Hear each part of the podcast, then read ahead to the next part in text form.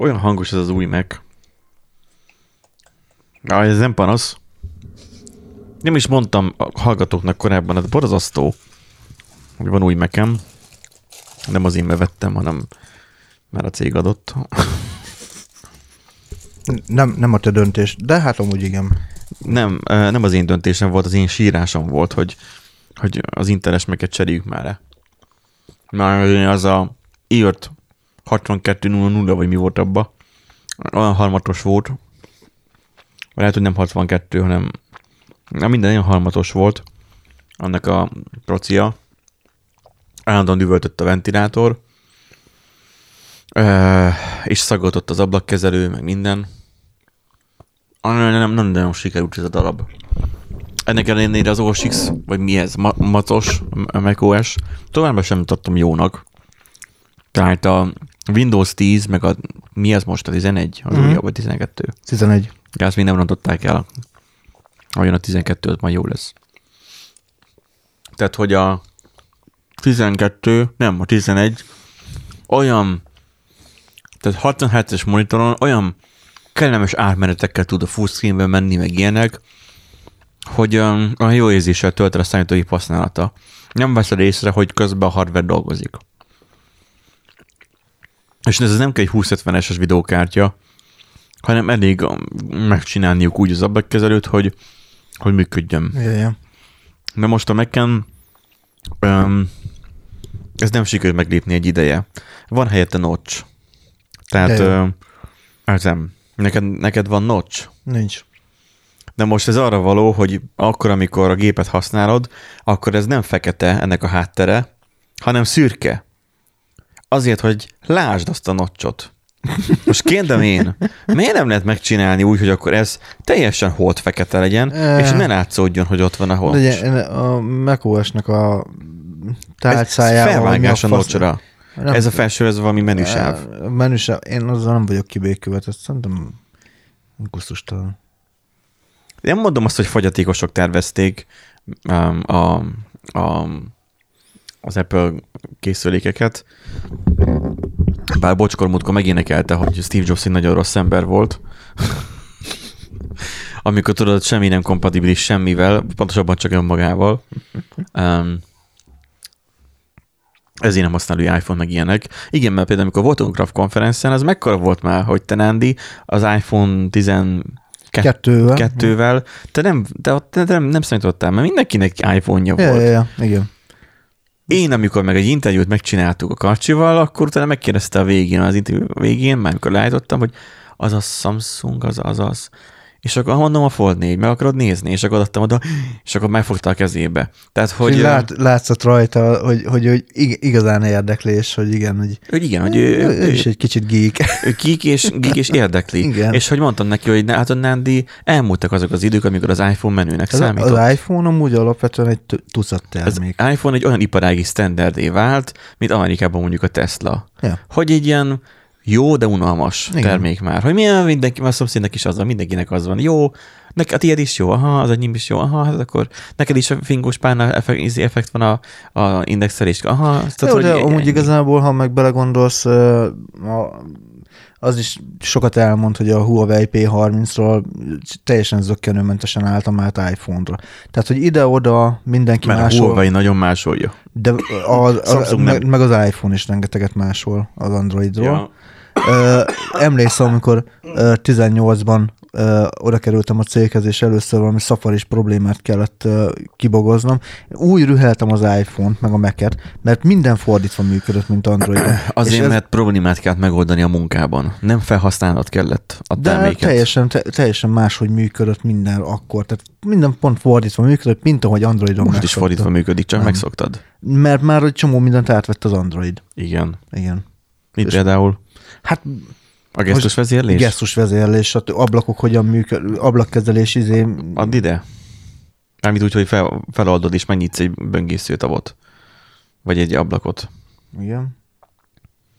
És akkor, hogy hát nyilván az oldalad. Ezen van való link? Van az alján. Van. Megnyitom. Oké. Nem tudok visszalépni, úgyhogy az oldalról behúzom a káva felől. Sose használtam amúgy ezt a... Nekem mióta a 10-es, már aztán a 10-es Androidba hozták ezt be, még a Huawei-en, azóta használom. Mm. Az alulról felpöccintés az, hogy ki főképernyőre, az alap nyilván. Mm. Az, hogy például nővérem teljesen ki van a boldogságtól, és ez nagyon-nagyon-nagyon-nagyon-nagyon nagy szám nála, hogy ő úgy használja, tehát hogy neki nincsen számítógép. Soha nem is. De volt egy rövid ideig rendes laptopja, utána pedig egy netbookja volt. Rövid ideig. Aztán jöttek a tabletes korszakok, lett iPadje, az használta, de nagyon utálta, mert minden zárt rendszerbe ment. Az le lett cserélve egy Huawei tabletre, és azt használta, hogy mi 5 évig. Most lett lecserélve, most kapott egy újat. Egy S8-at vettem neki, a sima S8-at. Uh-huh. És hát teljesen el volt aléva attól, hogy ugyanaz, mint a telefon, csak nagy van. Mert ugyanaz a One UI fut rajta, ugyanaz a Samsung. Konkrétan annyira ökoszisztémában megy a Samsung rendszere is, mint az iPhone-é, ugye, mint tudjuk, hogyha elmegy a laptopodon a net, akkor automatikusan bekapcsolja azon a mobilodon, a mobilnetet, hát, és már rossza rá. Ha ugyanazzal iCloud-dal vagy. Igen, ugyanazzal, nyilván ugye egy gazda. Nálam nem, mert ugye a céges, az, tehát a laptop az külön van. A céges az nem a saját iCloud-odra van belépve. Nem. Hát az céges. iCloud. Én beléptem a sajátomra. A régin is, meg ezen a mostanin is. Hogy... Persze nem vagyok előrébb, mert semmilyen más Apple-s eszközöm nincs. Hát igen, egyébként megvan a hátránya, persze. És az van alapvetően, hogy a Samsungos telefonja van rajta egy Wi-Fi hotspot. És akkor, amikor a vezetékes internetet, a Wi-Fi az elment, akkor alapból az megjelent neki a Wi-Fi-nél azonnal, ez mindig is ott van, de hogy neki már felkínálta azt, hogy a mobilodon akkor most elindítottad el a hotspotot. És gyakorlatilag ott a lényeg, a Wi-Fi-nek, a Wi-Fi AP-nek a listájába, hogyha át akarnál indítani a másik Wi-Fi-re, az iPhone-on hiába nyomott hosszú ideig a Wi-Fi ikont, nem nyitja meg, gondolom most se, a Wi-Fi beállításokat. Tehát ahol lehúzod a beállításokat, hogy a Wi-Fi-nek az ikonját, ahol ki be tudod kapcsolni, és hosszú ideig nyomod, behozza már? Nem. Most itt csak egy ilyen csatlakozási listát hoz be. Hát na jó, most akkor itt valahogy behoztad. Hát már van Wi-Fi beállítások menüpont, igen. Jó, csak hogy azt mondom, hogy itt meg annyi, hogy bármint ezt tudod nyilván, hogy hosszú nyomok rá, és akkor bejön a beállítások. Mm. És neki külön egy blogban megjelenik a saját eszközök. És ott van, hogy MSA 12 telefonja. Mm. Rányom, és a telefonján, ami ott van mellette, kikapcsolódik a Wi-Fi, bekapcsolja a mobilnetet, bekapcsolja a hotspotot, és összecsatlakozik a két készülék. És mondom, mi? Ez ennyire automatikusan működik? Mert az egy dolog, hogy a quickshare-rel ugye könnyen tudsz dobni át, olyan, mint az AirDrop. Igen. Például az hamarabb találta ki az Apple. Ez egy dolog, hogy így át tudsz küldeni adatokat, de az, hogy még a Wi-Fi-t is így bekapcsolja. Hogy mondom, ez ennyire zökkenőmentes, és minden ennyire zökkenőmentes a jegyzetek, meg az, tehát, hogy na. Hát nyilván, hogyha egy ökoszisztémában belekerülsz, vagy elkezded használni normálisan, akkor végülis nagy különbségek nincsenek amúgy az Apple, meg a Samsung, meg a Huawei ökoszisztéma között. Csak tehát, azok ott egymással jól megvannak, csak... Igen, csak ami miatt ugye beszéltük az elén, ami ételt a Karci, elhozta a geek lelkét, bemutatta, az volt, hogy egy foldable telefon volt a kezembe. És... ritka jószág. Tehát, hogy nem az iPhone a menő egy ilyen geek találkozó. Én nem azért vettem iPhone-t. Hát te megváltad, hogy már ne legyen menő. Pedig ezzel még mindig úgy kéne telefonálnod, hogy mint, hogy éppen zsíros kenyeret eszek fajta telefonálási módon. Na, hát ilyen. Ez a sztori, ilyen az Apple-ösöknek, vagy iPhone-osoknak az élete nehéz. Mert már... Ó, nagyon. Mert már a többi is jó lett. Telesírom a kis párnámat, igen. Szóval, aki vesz mondjuk 60 000 forintért idike telefont, vagy mi kevesebbé... Hát 60 000-et ilikét már nem. Hát az ilike az... Abban mondjuk 60 éveszel Samsungot is belépő szinten. Egy A10, vagy A0. 20-30 000 az ilike. Na, ha annyi éveszel, tehát, hogy sokaknak ezért a fejébe van egy haverom, aki iPhone 7-es vagy 6-ast használ, és hogy ő csak arra esküszik, de... nem működik már rendesen az a készülék, már látom nála, és a kocsijában androidos fejegység van, ami pedig így ilyen 20 000 forintból lehetett maximum, és olyan, hogy rányomtam a vézre, és akkor így bejött, mondom, már biztos még csak tölt. És akkor már a cím, és már gépen nyom a címet, azt mondja, várjál vele. Még annak meg kell inni egy kávét. Még annak még melegednie. És egyszer kiértünk Miskolcból, mire be tudtam ütni a pesti címet, ahova mentünk. Tehát olyan lassú volt. És akkor az embereknek az a fejében, hogy az androidos telefonok olyan lassúak, és ő mindig elmondja, hogy neki az a emléke van meg az androidos készülékekről, hogy csörög a telefon, és nem tudja felvenni, mert nem reagál a felület. Jó, hát igen. De ezelőtt ez 10 évvel volt, vagy 12 évvel az alsó kategóriában. Igen. Ha már veszel 150 év mondjuk már egy androidos középkategóriás telefon, sajnos már ennyibe kerül a középkategória, azért már nem kapsz rosszat. Maximum nincsen benne NFC, vagy új lenyomatolvasó, az beteg, hogy az ilyeneket kiadják, ami régen alap volt, az olcsóba is, de használható lesz. És hogyha kicsi szerencséd van, akkor például kifogsz egy olyan szériát, mint a Samsungnál néha szoktak kísérletezni ilyennel, hogy a következő S szériának a processzorát, vagy kamera szenzorát, vagy akármiét éppen beleteszik az egyel lentebbi kategóriába, és ha szerencséd van, akkor pont úgy fogad ki. És akkor csodálkozó, hogy amúgy ez milyen jó, gyors, meg mit tudom, mert azon teszem a gyártást. Egyre kevesebb ilyen lesz már. Hát amúgy igen. Mivel már egyre kisebb ütemben gyorsul már a technológia. Igen. Egyre kevesebb az újítás most már. Egyre kevesebb az újítás, emiatt szerintem már nem nagyon lesznek ilyenek. Tehát a Samsung S8, vagy Tab S8, amit nővéremnek vettem, ugyanolyan proci van benne, mint a Taromba. Uh-huh. Ez a Snapdragon 8 Gen 1. Tehát nem Gen 2, tehát szinte ugyanaz a Gen 1 meg a Gen 2 is. Tehát, hogy nem 9-es, azt nem 9-es, csak 8. 8.2. Jaj. Tehát az, hogy mert ugye S23-ban ugye a Gen 2 van. Tehát az most a csúcs. Uh-huh. A Gen 1 az meg gyakorlatilag, hogy mondjam, a VS kódot rábökök és megnyílt, és betöltött a projekt. Ilyen sebességgel. Gyorsabban, mint az Inteles Mac-en töltött be egy projekt. Tudom, mert hogy most tevítettem nemrégiben. Tehát, hogy használtam a VS kódot a telefonon, de most tevítettem szerverre is VS kódot, és akkor most elkezdtem ilyenekkel játszani, mindegy. És akkor summa summarum, az ő tabletében szerintem ugye az olcsóbbik processzorok vannak, tehát az, hogy ugyanaz a processzor, csak gondolom, hogy gyengébben sikerült a verzió, és igen. Akkor a CPU-nak a sebessége az lejjebb van véve. Uh-huh. Itt nem hűtési probléma, meg nem ilyen problémák miatt szerintem, hanem szimplán csak ugye annyit bír stabilan ki a processzor.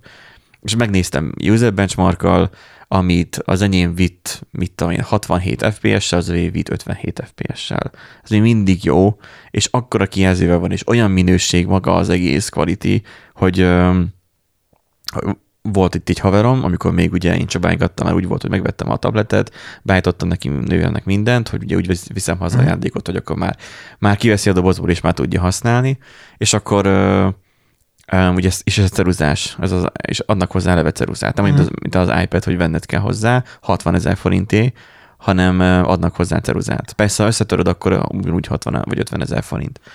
Nővéremnek nagyon sokszor elmondta, hogy össze ne törje a ceruzát. És ez adtak ceruzát, és akkor haverom átjött, és akkor kipróbáltam, mert ő meg rajzol, és elég profin tud rajzolni, és kipróbálta, hogy a Pen Up nevezetű alkalmazás, ami minden Samsungon egyébként rajta van, hogy mit tud vele rajzolni.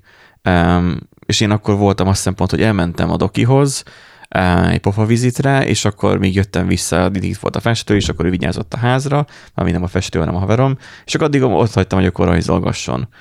És ezt alakította 1,5 óra alatt. Wow. Ezt rajzolta. Csak hát a hallgatók majd berakom majd esetleg a linket, ha eszembe jut. Ez nem rossz. És ezt rakta össze, és akkor már láttam, hogy ilyen, mint a Photoshopban, hogy külön léjereket csinált neki, meg nem tudom, hogy az ecsettel, hogy az alapszínt el tudja mosni, meg ilyenek, és azt mondja, hogy ez egy tök jó tudsz. Hogy azt mondja, egy vakomtábla, ami mondjuk már egy ilyen 1 millió forinthoz közelít, azt mondja, az lenne már egy rendes lépés ezután. Uh-huh. Tehát, hogy szerintem az iPad-je nem fog ilyen jól menni, mert most akar venni hozzá komolyabb ceruzát. Szóval, hogy csak az egy régebbi iPad, meg 2021-es. Uh-huh. Jók tudnak lenni a cuccok, és most, hogyha nagyon virítani akarsz, akkor akkor egy Foldot kell venni. Csak utána meg nyávogsz azzal, hogy jaj, össze fog törni a képernyője, meg ilyenek. Én azért vettem, hogy tabletként is használjam, és bevált. Nem kapcsolom be az asztali gépet. Úgy jövök haza, hogy a céges gépet nem veszem elő, bár úgy látom, hogy ez az új meg ez nem akar lemerülni. Tehát, hogy már 2 órája meg akkumulátorról is 93%. Nem tudom, mi van ezzel, de nem sikít a ventilátor, és nem is akar merülni. Pedig folyamatosan megy a screen sharing, és nagy fényerő is van.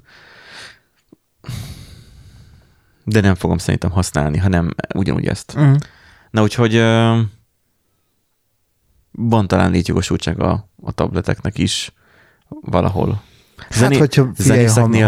Ha megtalálod, hogy neked mire? Tehát van egy igényed, és azt ki tudja elégíteni. Igazából mindenre igaz ez, tehát hogyha meg nincs igényed, akkor felesleges venni a tabletet. Abban szokott az lenni, hogy jaj, kiadtunk egy rakás pénzt a tabletre, és akkor jaj, ilyen szar, meg olyan szar, meg ez a meg ugye a régebbi tableteknél van az, hogy hát amúgy nem akarunk olyan hú, de nagyon sokat rákölteni, és akkor mit tudom, vesznek ilyen 40 000 forintért egy tabletet, hát bazd meg, mit vársz tőle? Tehát ja. Örülj, hogy az nem gyújtja rád a lakást. Igen, igen. Szóval... Örülj neki, hogy bekapcsol kb. Tehát az már az a szint. Igen, minden egyes nap örülj neki, hogy bekapcsolt. Mert az annyit tud. Sose tudod, hogy mikor az utolsó. És az, amikor ilyen... Amikor egy ilyet megveszel, ugye nem egy életbiztosítás. Nem tudsz rá biztosan hagyatkozni. Igen. És utána egy kellemetlen élményed lesz, azt mondod, hogy ez az egész egy hülyeség. Tehát de igazából ez mindenre igaz, nem csak tabletre. Tehát saját igényeidet kell normálisan felmérni, és ahhoz kell céleszközt. Vagy meg kell keresni, hogy a te szakmádhoz mi az igazi céleszköz. Igen. Mert hogyha te egy biztonsági őr vagy valahol, ahol mondjuk benne egy partán ülsz, akkor te ne vegyél egy laptopot, hogy azon menjen a meccs, meg a nem tudom. Ahhoz elég venned egy tabletet ténylegesen. Ha te zenész vagy, akkor te ne akkor a füzeteket vedd meg, meg a nem tudom. Persze tudom, még mindig papíralapú társadalom vagyunk, és még mindig a füzeteket vesszük, de most látok már ilyen kezdeményezéseket, amiben így ilyenben részt is veszek így fejlesztőként maszekban, hogy egy olyan szoftver, vagy olyan csomag készüljön el, ahol te a kottákat meg tudod venni, és már az már direktben már tabletre van kitalálva. És ez független a iPad vagy Android-ok mindegy. És akkor már a zenészek magam használják azt, és sokkal kényelmesebb. Én nem vagyok profi zenész, tehát hogy nekem ez nem annyira releváns. Majd megkérdezem, mert van egy hajrom, akinek a felesége egyébként klasszikus zenész és komoly zenész, tehát hogy profi zenész. Szerintem ők még papírban nyomják. Valószínű. Az nem merül le. Na igen, hogy konkrétan egy próbát régen nekem lazán kibírt 50% alatt is a tabletem, legutóbb pedig látom, hogy pirosan világít. Ha csináltam egy software update-et, az, hogy ő időnként ránéz a szerverre, hogy történt-e valamilyen változás, és akkor ő szinkronizál. És ezzel gyakorlatilag megfeleztem az akkumulátor élettartamát a tabletnek. Fel annyit bír azóta. Úgyhogy egy szetintervál is meg tudja váltani, hogy tönkre tudja tenni a világot. Na, ennyi behagyasség után kezdjük én szerintem az adást.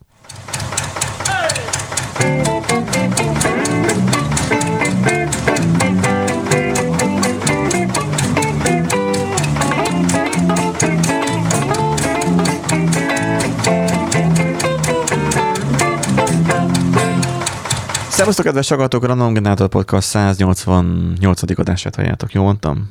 Reméljük, hogy jól is van számozva, meg minden. Most itt van a nagyszerű és megismételhetetlen, mindent tudó és pirosban öltözött Nándi. Szia, Nándi! Szia, Benji, sziasztok! Benji is nagyszerű, és ő is pirosban van öltözve egyébként. Régen gyakoroltuk már ezeket a dicsérő szavakat. Majd még Nandinak majd fogok adni, majd egy e-bookot. Majd én felcsapom a ChatGPT-t, azt akkor Benjiről írjál már valami jót. Ma volt egy érdekes élményem a ChatGPT-vel, képzelt. Konkrétan van nekem egy ötletem, egy ideám, egy ilyen világvége történetem. Egy laza világvége. Ja, ó, az így kora délután. Volt régen, tudod, ez az adásunk, mint nagyon régen, hogy mi lenne velünk internet nélkül. Igen. És az engem annyira megihletett, hogy aztán így visszakeresve megtaláltam, hogy én vagy majdnem 10 oldalnyit, én már írtam egy ilyen könyvszerűséget. Aha.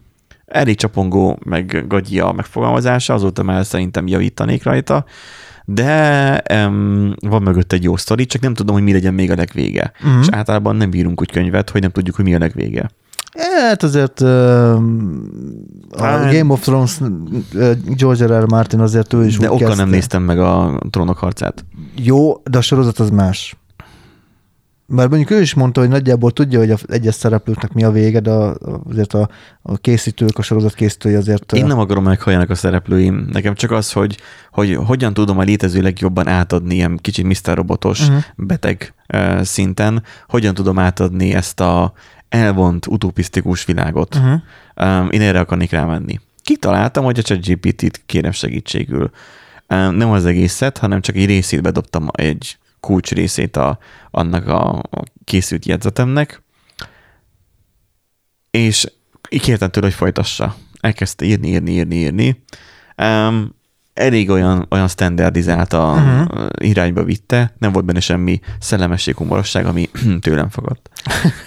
Tehát, hogy azt a stílus nem vitte tovább. Tehát erre már nekem ebből kijött egyből, hogy nem használható könyvírásra, mert egyből más stílust használ.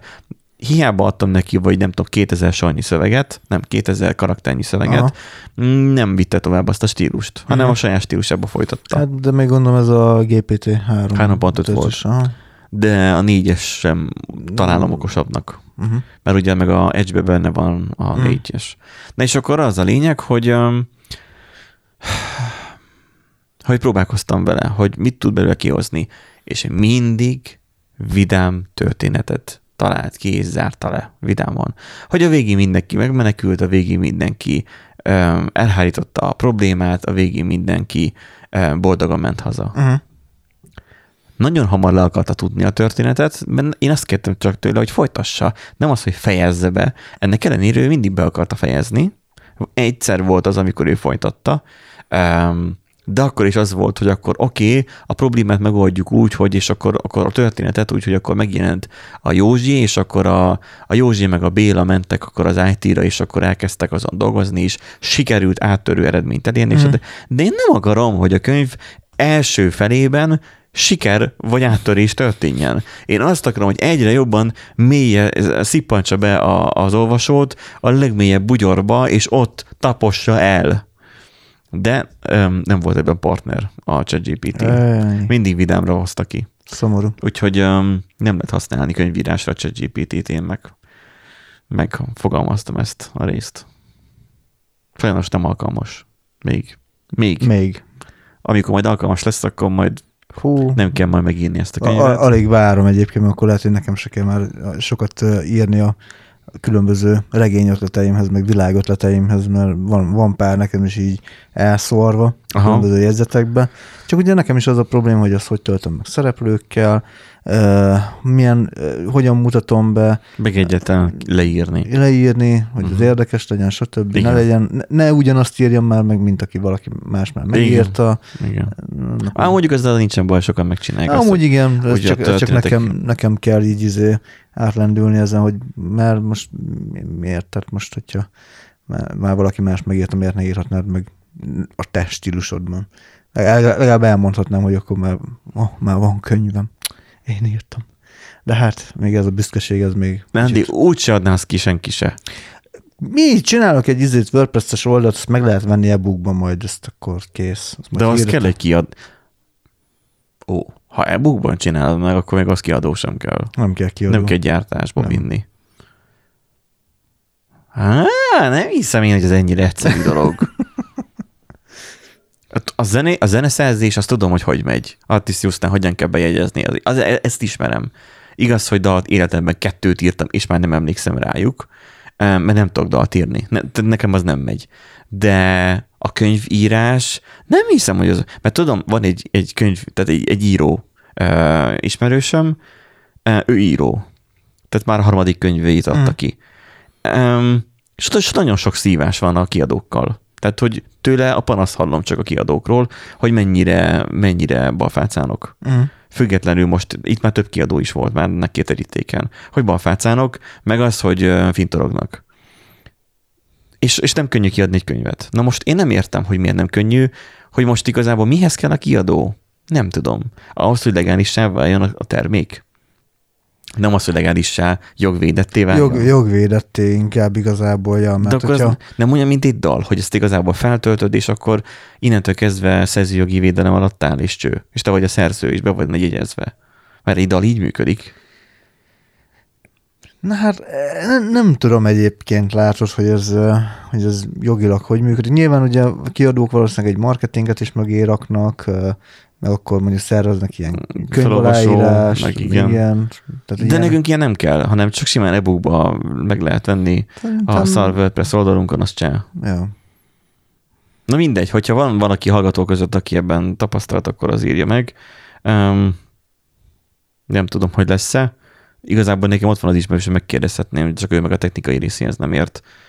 Majd egyszer, majd ennek utána járunk, ha majd lesz sok időn, nyugdíjas korunkra majd megírjuk. Yeah. Vagy megírjuk azt az utópikus világot. Igen, tehát, és akkor majd memoárban majd meg lehet írni. Az memoár, egy valóságot fogunk leírni. Igen. Na nézzük az első hírünket, egy ügyvéd a ChatGPT-t használta a per kapcsán. Volt korábban egy olyan, még régen egy olyan hírünk, hogy az ügyvédi irodák mesterséges intelligenciát használnak arra, hogy pereljenek. Igen. Tehát az, hogy a jogi szövegeket összeorlózzák, és akkor abból már, amit egy ilyen kopálylottal megvan gyakorlatilag a peranyag. Parkolási bírság fellebbezés. A fellebbezés volt. Ugye nagyon standardizált a szöveg, viszont gyakorlatilag néhány paraméter beillesztésével, meg ugye átfogalmaz. Mint, hogy egy űrlapot töltenék. Igen, meg ugye leírva, hogy mi volt a szituáció, elég sikeresen fellebbeztek. Na most itt viszont más történt, mert igen. Egy ügyvéd a ChatGPT-t. Egy ügyvéd, halló. Egy ügyvéd. Ami igen. Nem nagyon könnyű megszerezni egy ügyvédi diplomát sem. Tehát egy ügyvéd a ChatGPT-t használta egy per kapcsán.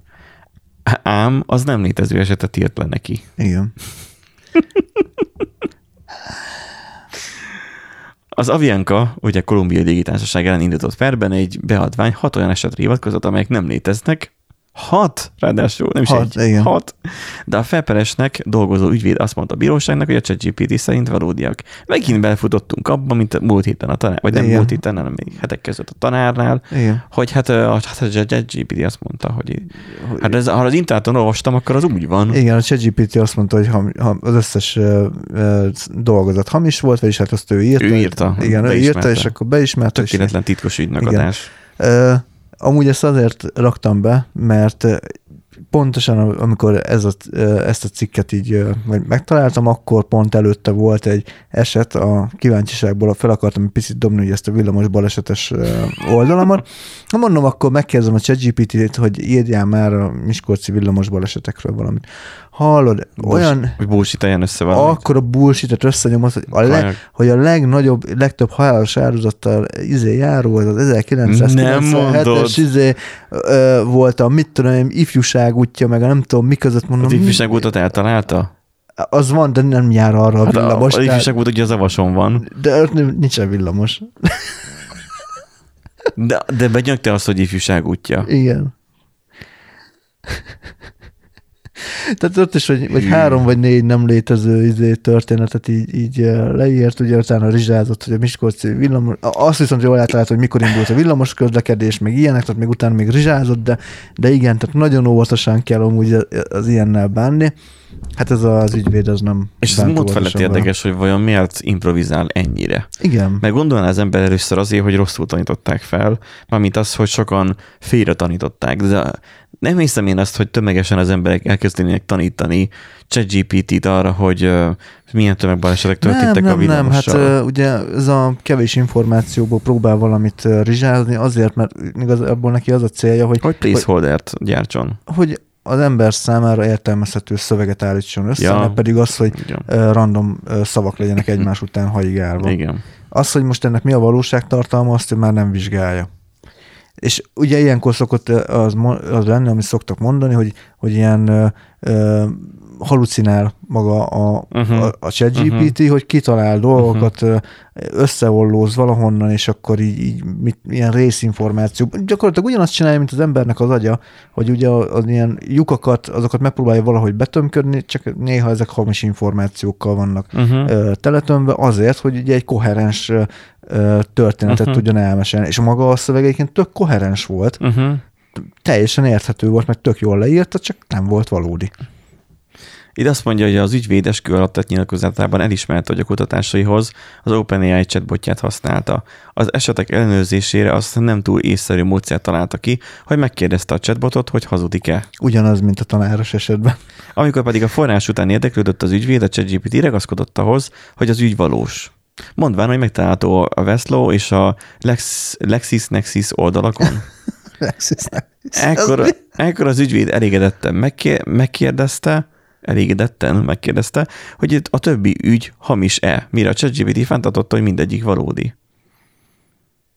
Az ellenérdekű fél fájdalmas részletességgel hívta fel a bíróság figyelmét a kérdésre, amikor elmesélte, hogy a Levidov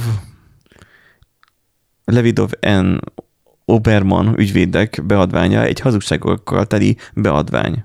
Az egyik példában már nem olvasom már végig, hogy melyik nem, a China Southern Airlines nevű nem létező. Tehát, hogy micsoda Verkenze V hát China Southern. Vargéza versus China Southern. Nem versus, az V.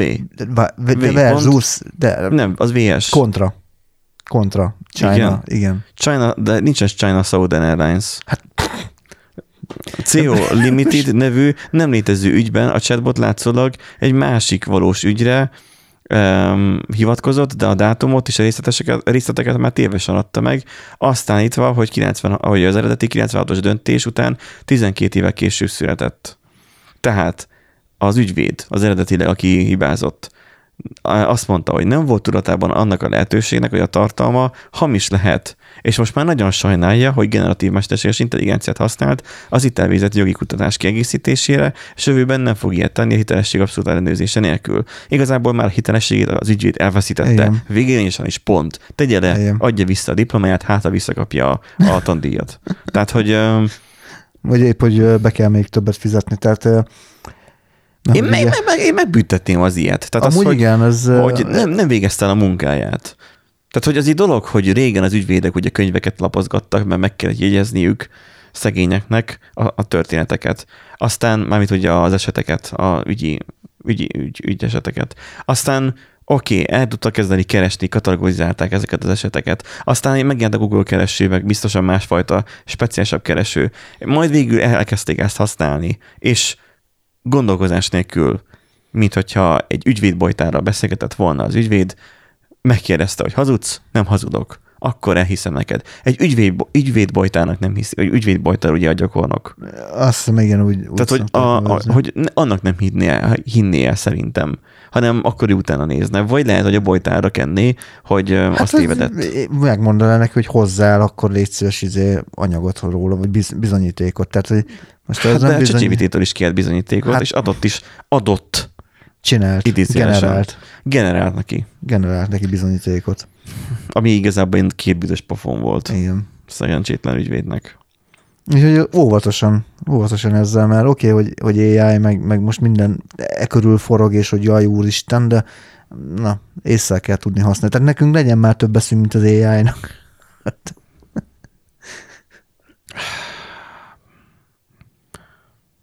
Legyen több eszünk arra, hogy hogyan hallgatunk az AI-ra, meg hogyan nem. Igen, egyébként az a baj, de ezről már beszéltünk, meg sokan beszéltek már erről, hogy odáig nem jutottunk még el technikai, meg információ érettségben, hogy ne dőljünk már be a kamunyereményjátékoknak Facebookon, bazd meg. Még mindig látom azt, hogy megosztják a Facebook csoportokban a különböző, hogy jaj, leesett a kamionról 80 000 iPhone, ingyen odaadjuk nektek, csak oda kell írni, hogy osztva Mária Pócs és környéke. Tehát, hogy, és ennyit kell tenni. Nem már bazd meg. Tehát, és akkor azt várjuk el, hogy az emberek tudatosan elkezdjék használni a ChatGPT-t úgy, hogy ésszel, és hogy na mindegy, tehát nem tudom, ennek nem lesz jó vége. Tehát, az emberek nem okosak. Nem. Felesleges elválni tőlük, mert nem azok és nem is lesznek. Szóval ennyit erről szerintem. Ja. Heti ChatGPT anyagunk megvan ismételten. Szerintem még lesz, még beszélünk még ChatGPT-re. Következő hírünk viszont az, miközben elmegy itt a hang, mert kontaktos a kábel, ki fogom majd cserélni, ha teljesen tökremet, Nándi, nyugodt lehetsz. Majd meg fogom ezt szlagozni. Jó, hát amikor már nem halljuk egymást, akkor már hangosabban beszélünk. Igen. Következő hírünk viszont az, hogy 360 millió felhasználó adata szivárgott ki egy népszerű ingyenes VPN szolgáltatótól. Igen. Olyan régen volt már adaszszivárgásos hír, gondoltam. Igen. Meg VPN is régen volt. Igen, VPN-es adaszszivárgás meg különösen régen volt már. Főleg azért, mert a legtöbb VPN úgy működik, hogy amúgy nem tárol semmilyen információt. Nem kéne, hogy szivárgja. Nem nagyon kéne, hogy tárol. Jó, persze ingyenes. Ők valószínűleg abban élnek, hogy eladják. Pontosan. Ráadásul ugye a szóban forgó VPN szolgáltatás a szuper VPN egyébként. Most hallottam még róla. Hát ezek szerint látod elég népszerű bizonyos körökben. 2016-ban és 2020-ban is elszenvedett már egy hasonló szivárgást. Tehát ez lehet, hogy ez nem is adatszivárgás volt, hanem egyszerűen csak na itt van az összes adatunk, egy táblázatban kezeljük, így fel van Drive-on, tessék, itt van, töltsétek le, és akkor egy publikus link, és akkor a hirdetőknek az letölthető, és akkor a hirdetők meg véletlenül reply all-ra nyomtak, és elküldték az egész világnak a linket. 133 GB-ot, de nem biztos, hogy Excel táblázatban letárolnak. De hogy nem simán. Még pendrive-on is áthordják. Egy 256-os pendrive-on elfér. Igen. Jól betömörítve, hogy minden, persze. Nem kell tömöríteni azt. Úgyhogy igen, ezt igazából csak ilyen érdekességképpen hoztam, hogy óvatosan az ilyen VPN-es szolgáltatásokkal, meg nézzétek meg, hogy olyan, ami ilyen, hogy is szokták ezt mondani, ami ugye semmilyen felhasználó infót nem tárol, meg nem valami... Nem tudom, hogy a GDPR-ra gondolsz-e. Nem a GDPR-ra gondolok, hanem nem mindegy, szóval van ezeknek megnevezése, hogy milyenféle, hogy nem tárolnak ugye semmilyen felhasználói adatot, e-mail címet, de még ilyen böngészési adatokat is tároltak egyébként. Tehát azért használod a VPN-t, hogy elrejtsd. Nem. Vagy... Nem az elrejtés miatt. Azért, hogy tudjál Netflixezni a amerikai kisbarátaiddal, és nézed az amerikai sorozatokat is. Azért Netflixeznek az emberek. Hát de így is. Azért VPN-eznek. Hát a Netflixnek így is elég nagy tehát elég sok minden elérhető a VPN nélkül is szerintem, tehát teljesen... Sokan arra izgulnak rá, hogy ők az amcsit nézik, és nem a magyar Netflixet. Jó nekik. Furcsa szokásaik vannak az embereknek, persze. De én ezen már nem akadok fenn, tehát modern világban élünk. Igen. Igen, és hogy ugye itt arról is van, hogy van szó, hogy milyen webhelyeket látogattak meg, földrajzi koordináták, készülékinformációk, ezek elég részletesek, hogy hát milyen készülékről, honnan nézted, mit nézted. Tehát érted a szamaros pornót, most a VPN-en keresztül nézted. Igen. A telefonról. Igen.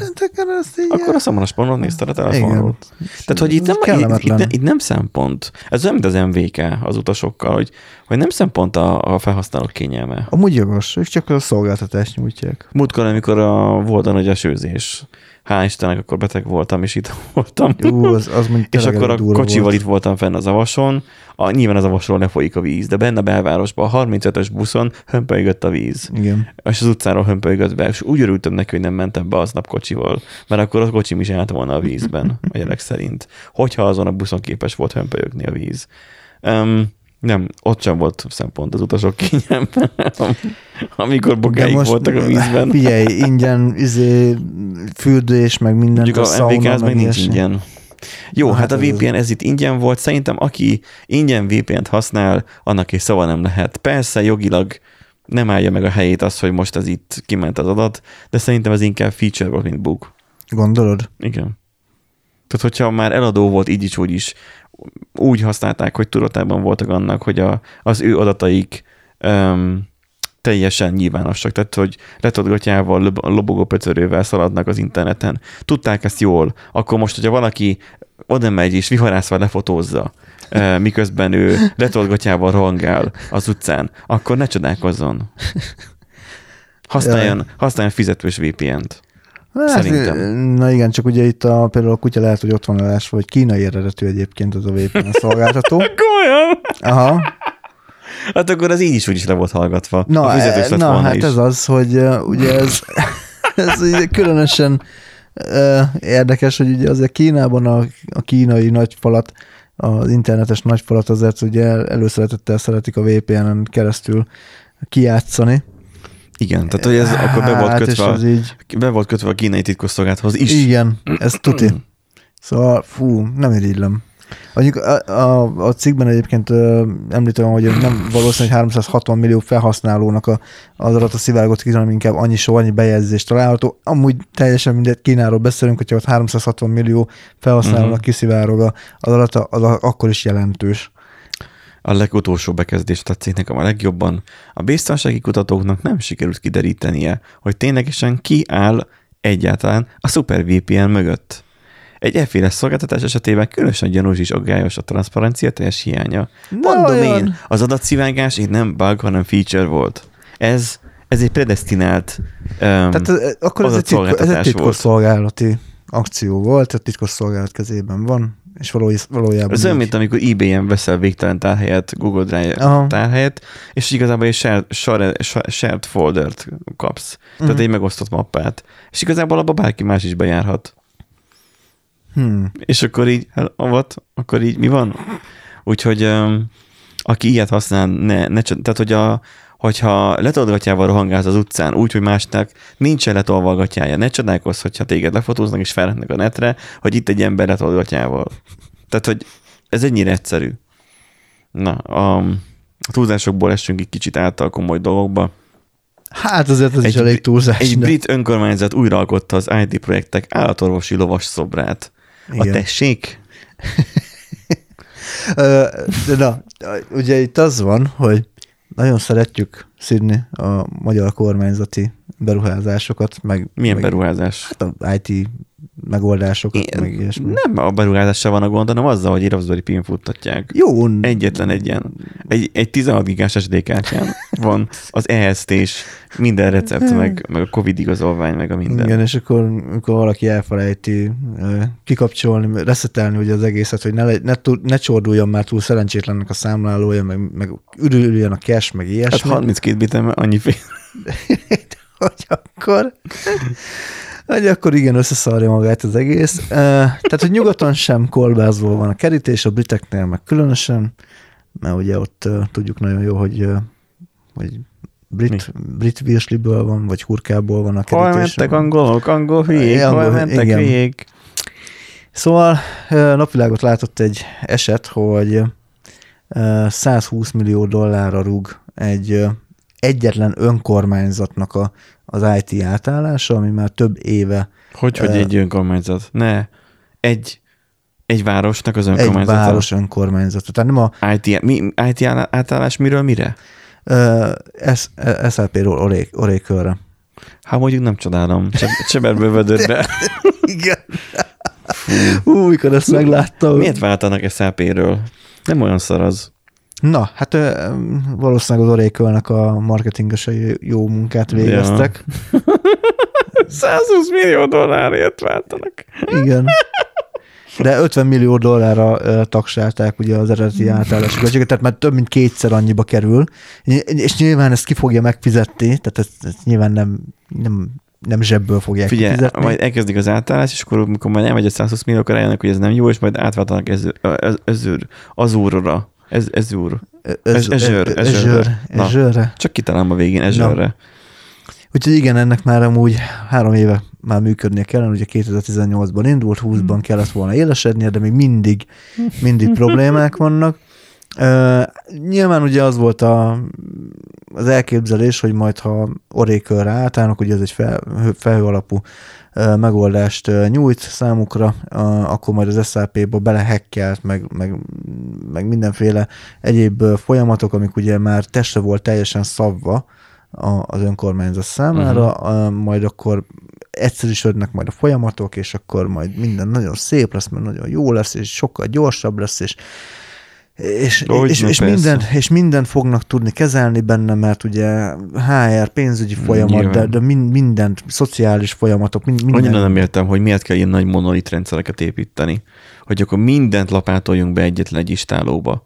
Ha az egy istálót, ha felgyújtja valaki, akkor... Hát akkor így jártak. Nekünk nagyon fontos a biztonság. Igen, az nem volt a specben, hogy védeni kell az adatokat. Tehát, hogy miért kell? Tehát, hogy az SAP-t nem tudom, nem dolgoztam az SAP-nál, nem dolgoztam SAP-val sem, de nem tudom megérteni, hogy miért kell mindent az SAP-ba belelapátolni. ez egy nyilván egy régi rendszernek a gondolkozása áll mögötte, hogy oké, akkor legyen. Én az SAP-t ott engedtem el, amikor beszélgettem SAP-s fejlesztőkkel, és mondták, hogy mennyire fos a dátum kezelése az SAP-ban. Én nem értettem. Nándi, az nem fos, hanem mindennel is kompatibilis. Fos. Igen. Az semmihez se jó. Ez olyan, igen. Ez a mindenre jó, de amúgy semmire se. Tehát így. Lehet, hogy azóta változott egyébként az SAP-nak a dátumkezelése, de amilyen, tehát ismerve azt, hogy írtak rá egy apit. Biztosan. Ismerve azt, hogy amúgy az SAP rendszereket alapvetően mennyire gyakran szokták ezeket frissítgetni, ez inkább ugye organikusan fejlődik, ahogy ezt múltkor megfogalmaztam, hogy az nem mindig, nem fos. Mindig hozzátoldanak. Így van, az nem fos, hanem organikusan fejlődik. Tehát valójában, kicsit olyan WordPress noises. Igen, tehát így mindig így nő, aztán majd lesz belőle valami. És akkor ugye na, tehát hogy az igen, na mindegy, szóval mindegy lényeg. Hogy erre tudjál mit mondani? Igen. Na, és hát az van, hogy a projekt mindaddig nem kapott különösebb figyelmet, míg tavasszal egy iskoláról ki nem derült, hogy nem tudja fizetni a számláit, mert valami hiba lépett fel a Fusionben. Igen, mert a Fusionnak nevezik egyébként az Oracle-nek a felhő alapú. Az RP rendszerét. RP rendszerét, igen. Igen, tehát egy ilyen esetről bukott ki. Nem azért nem tudták fizetni, mint amiért Magyarországon nem tudják, hogy mert nincs pénz. Meg a gonosz sorosista szülők nem visznek elég tüzelőt. A sorosista a szülői munkaközösség? Igen. Hát a soros... Gyúcsány mozgatja a szállnak. A soros csöcsény csüngő szülői munkaközösség. Kerestem a szavakat. De érted, benne van a munka, tehát biztos, hogy kommunisták, mert munka. Tényleg. Munkáspárt. Mint hogy inkább az adjánk kokainoznának. Na, hát igen. Ja. Úgyhogy itt leírják amúgy a cikkben, hogy néhány szakértő megszólalt újságoknak, és akkor ugye mondták, hogy hát igazából a Fusion pont arra nem alkalmas, amire akarják használni. Tudesség. Wow! Tehát, hogy ilyen önkormányzati igények kielégítésére nem feltétlenül jó, mert első sorban gyártó és kereskedelmi vállalatokra tervezték. Tehát kicsit olyan WordPress-re visszatérve, mint amikor a WordPress-be próbálják a webshopot. Ideig, óráig működik, meg lehet csinálni, biztos, csak fele akkora szopással tudsz csinálni egy annyira jól skálázható rendszert, egy akár jó, PHP alapon is Laravelben. De ahhoz érteni kéne. Jó, bocs, igen. Jó, nem szóltam semmit. Szóval itt valószínűleg az van, mint amúgy legtöbbször ilyen önkormányzati megbízásoknál, vagy önkormányzati munkáknál, hogy ugye nincsenek igazából lefektetve egy ilyen, mert ugye nem vállalat egy önkormányzat. De mi van, hogyha a speci az később jött, mint maga? De ezt akartam mondani, hogy ugye nem voltak a folyamatok sem letisztázva, és már igazából úgymond házon belül sem tudták azt, hogy milyen folyamatok vannak, nem voltak letisztítva. Tehát úgy akartak csinálni egy teljesen új rendszert, hogy igazából nem volt arról sem ötletük, hogy milyen folyamatok zajlanak, nem tisztálták le a folyamatokat, nem áramvonalasították az egészet, nem volt jól felépítve a workflow, most ezt nem tudom szebben mondani, az, hogy milyen, kit, mikor, mivel lehet keresni, kinek mi a jogosultság, egy önkormányzatnál mindenki csinál mindent, mert most Jólika, te lépjem már be a Jucusnak a izéjével, ott a jelszó rá van rakva a monitorra, ki van, amúgy 1, 2, 3, 4, 5, 6, nem lehet eltéveszteni, majd jövőre megváltoztatjuk 1, 2, 3, 4, 5, 6 hétre, vagy jegyezd meg. Tehát, hogy na, ez organikusan fejlődik, tudod, és akkor ugye ebben a nagy dzsumbújban nem lehet egyik pillanatról a másikra rendet vágni, és visszautaljak egy korábbi adásunkra, shiny object syndrome, hogy tipikus, hogy azt várták, hogy na majd az Oracle-nek a rendszerétől minden meg fog változni, és hogy ha abba átírják, akkor minden problémának fog oldani. Volt egy SAP rendszerük, janítom, ami, mert most ez csak mit feltételezés. Gyanítom, hogy meg volt az SAP rendszerük, megállapították, hogy ez így rossz, és hogy kéne egy jobb. Jött az arékra, azt mondta, hogy az övék jobb. Oké, akkor jobb, elhisszük. Igen. És elhitték, úgy, mint a ChatGPT-nek elhitte az előző hírben. Tehát itt 4 pontot egyébként mondanak, hogy hibát hibára halmoztak. Nyilván az első az volt, amit mondtál, az, hogy a Fusion nem arra való, mire egyébként ők elkezdenek használni. Ez lenne a kisebbik probléma. Aztán jött a nagyobb probléma, hogy mindenki megfelelkezett arról, hogy a merőben új rendszerbevezetésekor nagyon komoly képzésben kell részesíteni a felhasználókat. Nem csak oktatni kell felhasználókat, tehát az alkalmazottakat arra, hogy hogyan működik a rendszer, hanem vannak automatizált folyamatok, ami azt mondja, 2 évtized alatt letisztult folyamatok működtek, és ezek el fognak veszni. Hát ez a letisztult folyamat, ez azt jelenti, hogy ugye bevált, hogy ide kattintsál, ezt csináld, és akkor izé. Hát vagy az, hogy valamilyen automatizáltan tud valamilyen rendszer vagy valami, működni. Igen. És ez most nem. Ez nem lesz. Nincs. Azért, mert tártja karjait a fejlesztő, hogy hát de nem mondtátok, hogy ilyen is van. Egyébként az előző munkahelyemen volt egy hasonló projekt, hogy azért van egy kicsi PTSD-m amúgy ezzel kapcsolatban. Ugye ott is több szoftvert használtak, mindenféle és akkor mindenféle ilyen shortcutok, meg kicsi izé, Python, meg mindenféle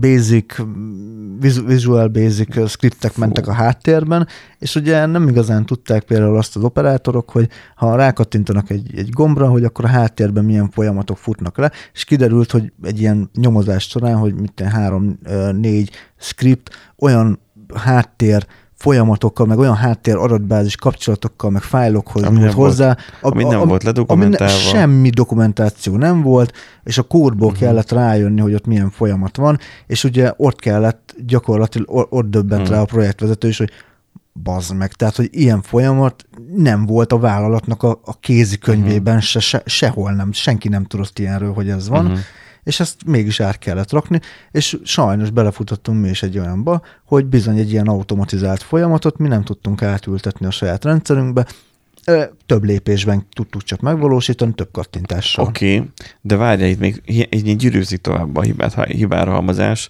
mert a harmadik pont az, hogy hiányzik a belső kompetencia. Tehát azt mondja, bár volt dedikált csapat a Fusion újra üzemeltetésére. Egy idén tavasszal készített belső jelentés arra jutott, hogy önkormányzati IT osztálynak nem volt meg a rendszer zavartalan működtetéséhez szükséges tapasztalata és tudása. Nem volt meg mégsem. Tehát igazából nem csak a végfelhasználókat nem oktatták ki az új rendszerre, hanem az üzemeltetőket sem. Az IT, akinek az alapvető lett volna. És aztán például kialakult egy súlyos single point failure, azaz egy olyan pont, amelynek már meghibásodása teljes a rendszerlást eredményezi. Az aréka rendszerében egyetlen egy ember menedzselhette a szerepköröket. Úr, de Jézusom. Erre nem tudok mit mondani. Hát ez... Ilyet láttunk már amúgy. Monolit rendszerekről. Úgy beszélünk, hogy ez monolit rendszer. És, amikor voltak a régi, nagyon régi ilyen CMS rendszerek is, akkor a 0-ás IDU, vagy az 1-es IDU user, ő volt a GAD módú, és ő bármit tudott. A super user. Igen, őtől nem lehetett elvenni jókat. Igen. Ha régen mekkora divat volt ez. Igen. És a külön táblába rakták, hogy ne ott legyen, mint a többi user, az adminokat, de ugyanúgy ott a legelső volt mindig az abszolút win. És akkor ezzel most miért vagyunk előrébb? Ja, semmennyivel.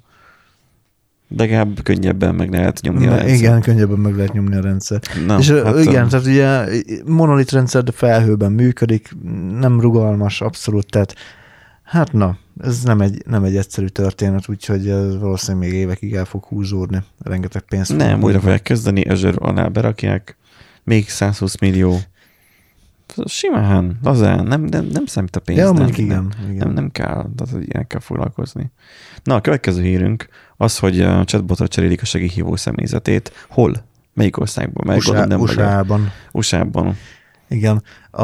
Konkrétan a National Eating Disorders Association-ről van szó. Ugye ez van olyan segélyvonal táplálkozási zavarban szenvedő embereknek. Ja, tehát akkor nem 911. Nem a 911. Aha. Ez egy kisebb, de nyilván jelentős forgalmat lebonyolító történet. Látszik egyébként, hogy nem egy nagy hát segélyvonalról, vagy segélyhívó számról van szó, jó, mert hát ugye hatan vannak főállásban, meg ugye néha szóval akarnak spórolni. Hát meg 200 önkéntes.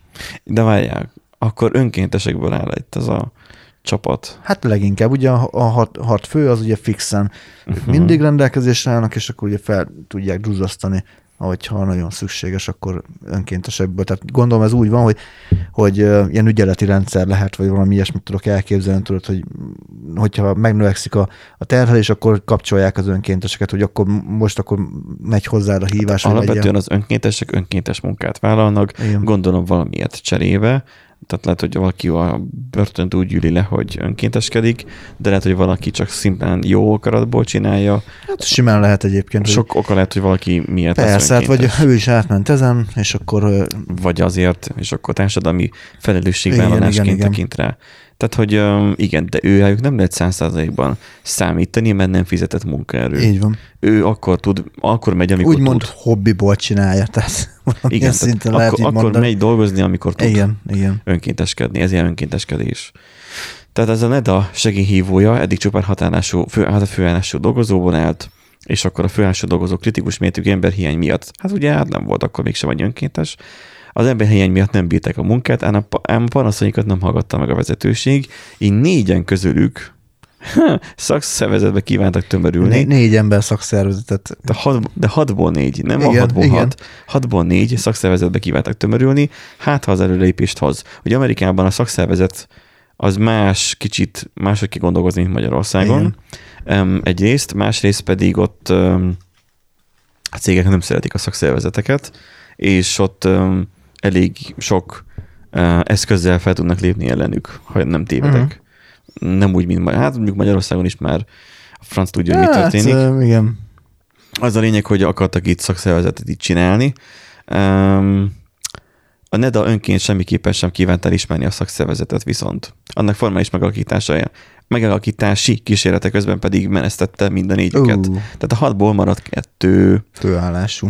A vezetőség szerint a munkájukat a Tesla névre hallgató limitált képességű chatbot veszi át. A munkájukat annak a 6-ból 4-nek, akik egyébként ott dolgozó és valószínűleg hasznos munkavállalók voltak. A Teslát a Washingtoni Egyetem kutatócsapata hozta létre a testképzavarban szenvedők segítésére, stratégiákat próbálja ajánlani a betegek számára, egyébként önmagában segítene, ha az Instagramot betiltanák amúgy. Vagy a Facebookon a fénykép feltöltési lehetőséget. Ezen van vita, hogy mennyit árt, vagy mennyit használ, de amúgy valószínűleg sokat hozzátesz. Nyilván a testképzavarban vagyunk be, nem a férfiak, hanem a nők szenvednek. A férfiakra rászorulna egy kis testképzavar néhányra, de... Igen, most abban van egyébként inkább vita, tudod, hogy mennyiben alakítja ki, illetve mennyiben súlyos, biztos, hogy súlyosbítja. Tehát azt biztosra veszem. Az Insta, meg a TikTok, meg az összes... Meg a média. Minden, a média. Tehát akinek eleve van egy kicsi hajlama arra, hogy testképzavar legyen, valószínűleg ezek csak ráerősítenek. És az, hogy ezek mennyire... Kicsit hajlama mindenkinek van. Mindenkinek van egy body shaming-je. Hát valami, jó, de van egy szint biztos, amikor nem tudom, ami betegségé teszi ezt. Igen, nem? Hát úgy, igen, tehát, hogy... Ami betegessé, ami... Folyamatosan betegesen aggódsz amiatt, a tested miatt, hogy nézel ki, vagy hogy mit gondolnak mások róla. A probléma Hajóssal és Márkóval abban volt a Kovácsov és Fruzsina, ő mondta azt, hogy neki nagyon sokáig ezzel baja volt, a testképzavaros kínje volt, mert hogy ő magas volt, most is magas, és ott csak a pácika emberke az, aki elfogadott, semmi más. Uh-huh. És hogy ő, neki mindig is baja volt azzal, hogy nem volt pácika emberke, és egyszer neki jól esett magát kínoznia. Így fogalmazta meg. Uh-huh. Érdemes hallgatni azt a podcastot is egyébként, de csak nyilván mi utánunk. Szóval, hogy igen, van ilyen betegség, mint testképzavar, és akkor hozzájárul a média, hozzájárul az Insta, talán, ha letiltanák az Instát, talán, hogyha nem lennének ezek, talán nem lenne ennyi probléma. Szerintem nem lenne. De ez nem a mi dolgunk eldönteni. Igen. Itt az van, hogy ugye elbocsátották a 6-ból 2-t, akik ugye ott dolgoztak, tehát az, hogy pénzért dolgoztak, és akkor helyette egy chatbotot ráengedtek a betegekre, ami szerintem a létező legrosszabb dolog egyike. Igen, mert alapvetően azért hívsz fel egy ilyen segélyhívót, hogy emberrel beszélj, nem pedig azért, hogy vandával beszélges mondjuk, mert gyakorlatilag ez egy vanda. Nekem nem lenne bajom a vandával, hogyha megérteném, mit akarok. Egyszerűbb cseten leírnom, akkor egyből kapcsolja az ügyintézőt, mert nem értő, mit akarok. Sosem láttam még gyakorlatban működni. Szóval a Washingtoni Egyetem testképzavarban szenvedők segítésére stratégiákat próbált ajánlani a betegek számára problémáik leküzdéséhez. Már ugye az emberi szív úgy működik, hogy stratégiákat kínálunk. Nem úgy, hogy meghallgatunk, ugye? A projektet vezetett Dr. Ellen Fritz Kraft szerint a benne elérhető tartalom mögött több évtizednyi tapasztalat áll, de nem segélyhívók munkatársainak kiváltására találták ki. Persze.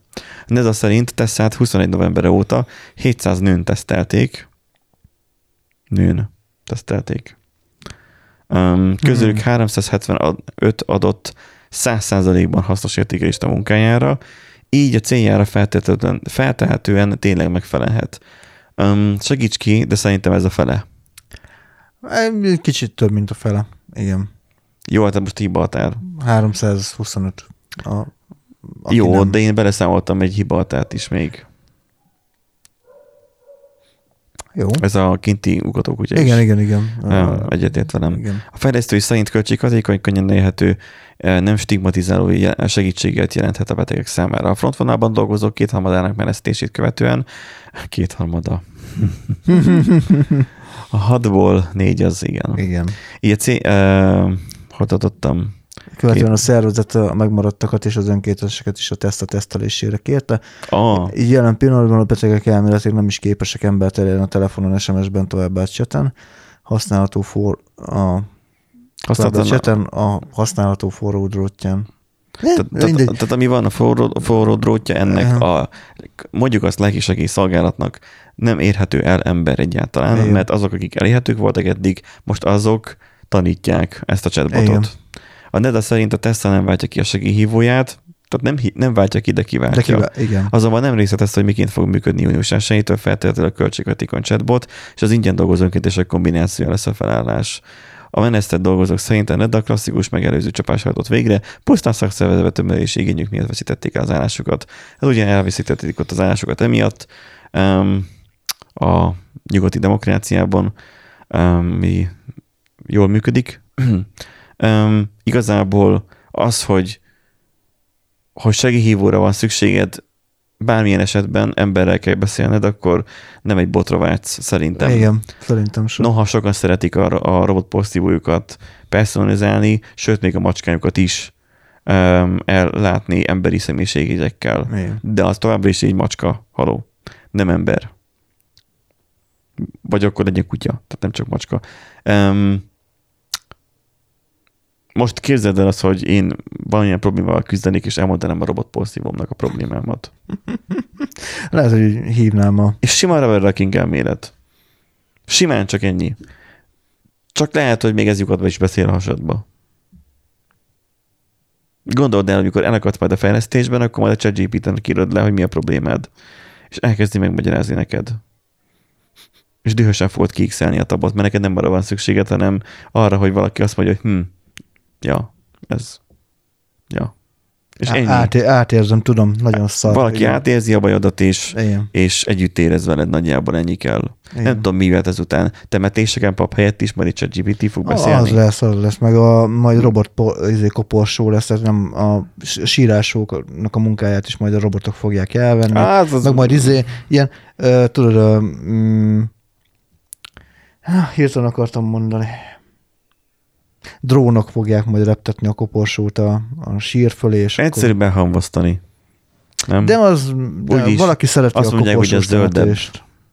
A környezetvédők. A nagyüzemben csinálják, semmi sem zöld. Na, nézzük még egy utolsó hírt. Nézzük még egy utolsót. Vagy utolsó előtt itt. Még picit a RGB-ről beszéljünk. Csak nem ismerjük annyira nagyon, de történt itt egy érdekes dolog. Érdekes, hogy törölték a posztot Redditről, de vajon miért? Ugye van a RARBG. Volt, pontosabban. Tehát, hogy a RARBG, nem tudom, nézzük meg, hogy most ki van-e írva. RARBG.TO. Na, pont. TO. Igen, ki van írva. Tehát, hogy arról tájékoztatnak, hogy tehát itt ugye egy angol szöveg van, hogy elhatározták azt, hogy leállítják az oldalt. És hogy az elmúlt 2 évben megnehezült a dolguk, ugye a Covid komplikációk miatt is haltak meg közülük, és már nem tudják folytatni tovább a munkát. Ezen kívül pedig háborúban Európában, mármint, hogy ők háborúban vannak, ők, akik üzemeltetik, mind a két oldalon. Tehát azt mondja, hogy on both sides. Mm. És mivel még megemelkedtek a power price-ok is, tehát az energiák költségek is, így a datacentereknek a költségek is megemelkedtek Európa szerte, és az őket nagyon nehezen érinti, nyilván. Orosz és ukrán oldalról. Hát meg ott az infláció, ami meg ugye a napi kiadásokat. Hát az nem még főleg. Igen. Bár mondjuk a magyar infláció durvább volt, mint az ukrán, pedig ott van a háború, nem nálunk. Há. Jó, de tudod, ez olyan, mint az ominózus cigányos vicc. Mi? Hát amikor tudod, hogy a cigány árulja a házát, meg a magyar árulja a házát, és akkor, hogy ja. Drágábban tudja a cigány eladni, mert hát nekem nem cigány a szomszédom, tehát itt is ez van, hogy Ukrajnában könnyű alacsonyan tartani az inflációt, nem ott van. Mert neki nincs a szomszédban a háború. Nem a szomszédjában van a háború. Fú, Nándi. Fú, nem tudtam, hogy ideig fogunk menni ebben a... Most már értem, nem vágtam először. Azt mondja, igen, írja, hogy inflation makes our daily expenses impossible to be. Igen, és akkor mondja azt, hogy gyakorlatilag kifogytak a pénzből. De egyébként én nem hallottam erről az oldalról korábban, tehát én nem tudom, ez micsoda. Hát akkor nem tudom, amikor nem nézted meg elég, amikor lettorrenteztél sorozatot, az, hogy milyen forrásból származott. Mindegyiknek ott volt a címébe, hogy a RARBG. És amikor sorozatokhoz vadásztál feliratokat, akkor mikor? Nem láttad, hogy a RARBG-set kerested? De nem vadásztál sorozatokat? Amikor D100 vagy valamilyen sorozatot néztem, akkor mindig az volt, hogy milyen release-ek vannak, és akkor van a RARBG-s release. És akkor szóval az övék. Szóval az, hogy... Hát én nem figyeltem sose. Hogy egy történelemnek ide alapkája igazából, amit egyszerűen csak így ugyanúgy áldozatávul esett a jelenkornak. Na, még legyen az utolsó hírünk, Nándi, válasz. Nézzük már meg, mi az a PC fórumos. A PC fórum. PC fórum, nem tudom. Jaj, nem, ez hülyeség. Ilyen csöves oldalt én még nem láttam másokat. Jó, akkor nézzük akár, vagy a... Legyen ez. Minden napi Teslánkat ad meg nekünk. Ma láttam 2 Teslát. Az egyik egy S3, vagy egy Model 3-as volt. Peres felnivel. Én engem nem izgat az autó, de azért elfogadnék egy... Nekem tetszik valamiért, és nem tudom, hogy miért. De... Játékautó formája van. Gyerekkorodban tologattál ilyen Matchbox kocsi. Azért? Nem tudom. Én gyerekkoromban szerintem ilyen pici ladákat tologattam. Vagy valamilyen Ferrari sportautókat. Nem. Na hát a kettőt, hogyha ötvözöd, akkor megkapod a Teslát lényegében. Ja, hogy egy Lada és egy Ferrari, ha összemergered, akkor abból lesz egy Tesla. Júj. Oké. Hú, olyan hány Teslás. Inkább szerintem, hogy Cybertruck lesz belőle. Jú, amúgy igen. Csak Cybertrucknak neveznék el. Ha. Gyévocskáknak csinálnak. Na, szóval ismeretlen 100 gigabájtnyi utolsó hírünk. Ismeretlen 100 gigabájtnyi Tesla-ra nézve terheladatot gyűjtött. Küldött. Egy német lapnak. Igen. Ki? Egy ismeretlen. Tehát egy ismeretlen 100 gigabájtnyi a Tesla-ra nézve terheladatot küldött. Nem az, hogy egy ismeretlen, tehát nem 100 gigabájtnyi ismeretlen adat került. Hát egy így panszolta az agyamba, bocsánat. Fantafékezésekről, váratlanul gyorsuló autókról és az ügyfélszolgált hanyagságáról volt szó az iratokban. Igen, az most hallottam, hogy az ügyfélszolgált az eléggé kígyó a Tesla-nál. Tehát az, hogy nehezen lehet utolérni. Persze, mert azokat a videókat nézegetik, amiket a kamerák felvesznek az autón, és akkor jó, hogy nehéz elérni őket. Aha. Oké. Okay. A német... Handelsblatt. Oké. Okay. Szerkesztőségéhez jutottak el több mint 23 000 belső felhasználásra szánt dokumentumot, amelyek a Tesla autóinak hibáival kapcsolatosak. De most ez annyira... Ez amikor most is a bocskarék megszólaltatták Vájit ma, nem hallgattam még meg, de szerintem már most ki van nyílva a bicska a zsebembe. Megszólaltatták, hogy mert az önvezető autók, meg a Tesla, meg a zöld autó, meg a lakótelepeknek mekkora nagy pokol lesz. És már múltkor már a benzingőzős haverjaim is már elkezdték küldözgetni, hogy az elektromos autó a lakótelepek pokla lesz. De nem a lakótelepen kell tölteni. Nem kell ott tölteni, hanem töltőállomáson kell tölteni, és akkor nem lesz ilyen probléma. Ki kell építeni rendes hálózatot, lesz rá még 100 év az emberiségnek, úgysem holnap lesz minden elektromos autó, vagy minden elektromos autó. Hát ez pont a múltkor jött szembe totálkáron egy ilyen írás, hogy... Az volt szerintem az. Hogy a... ugye kevés a hálózat, de ugye belekerül, tehát a kevés a töltőállomás, és akkor nem tudta hol tölteni, ugye ez egy plug-in hibrid volt, és akkor, hogy... Kiről lelógatott fűnyírókábel, meg ilyenek? Aha, igen. Vannak ilyen idióták mindig valahol, de tudja hol tölteni, ha elmegy egy töltőállomásra. Hát már, ha nincsen éppen valaki rácsatlakoztatva. Akkor megvárja. Ha már annyira zöld vagy, és főleg hibridről van szó, akkor csak kibírod. Hát... Mit hát? A benzinre figyelj, van 2 töltőállomásod, Benji.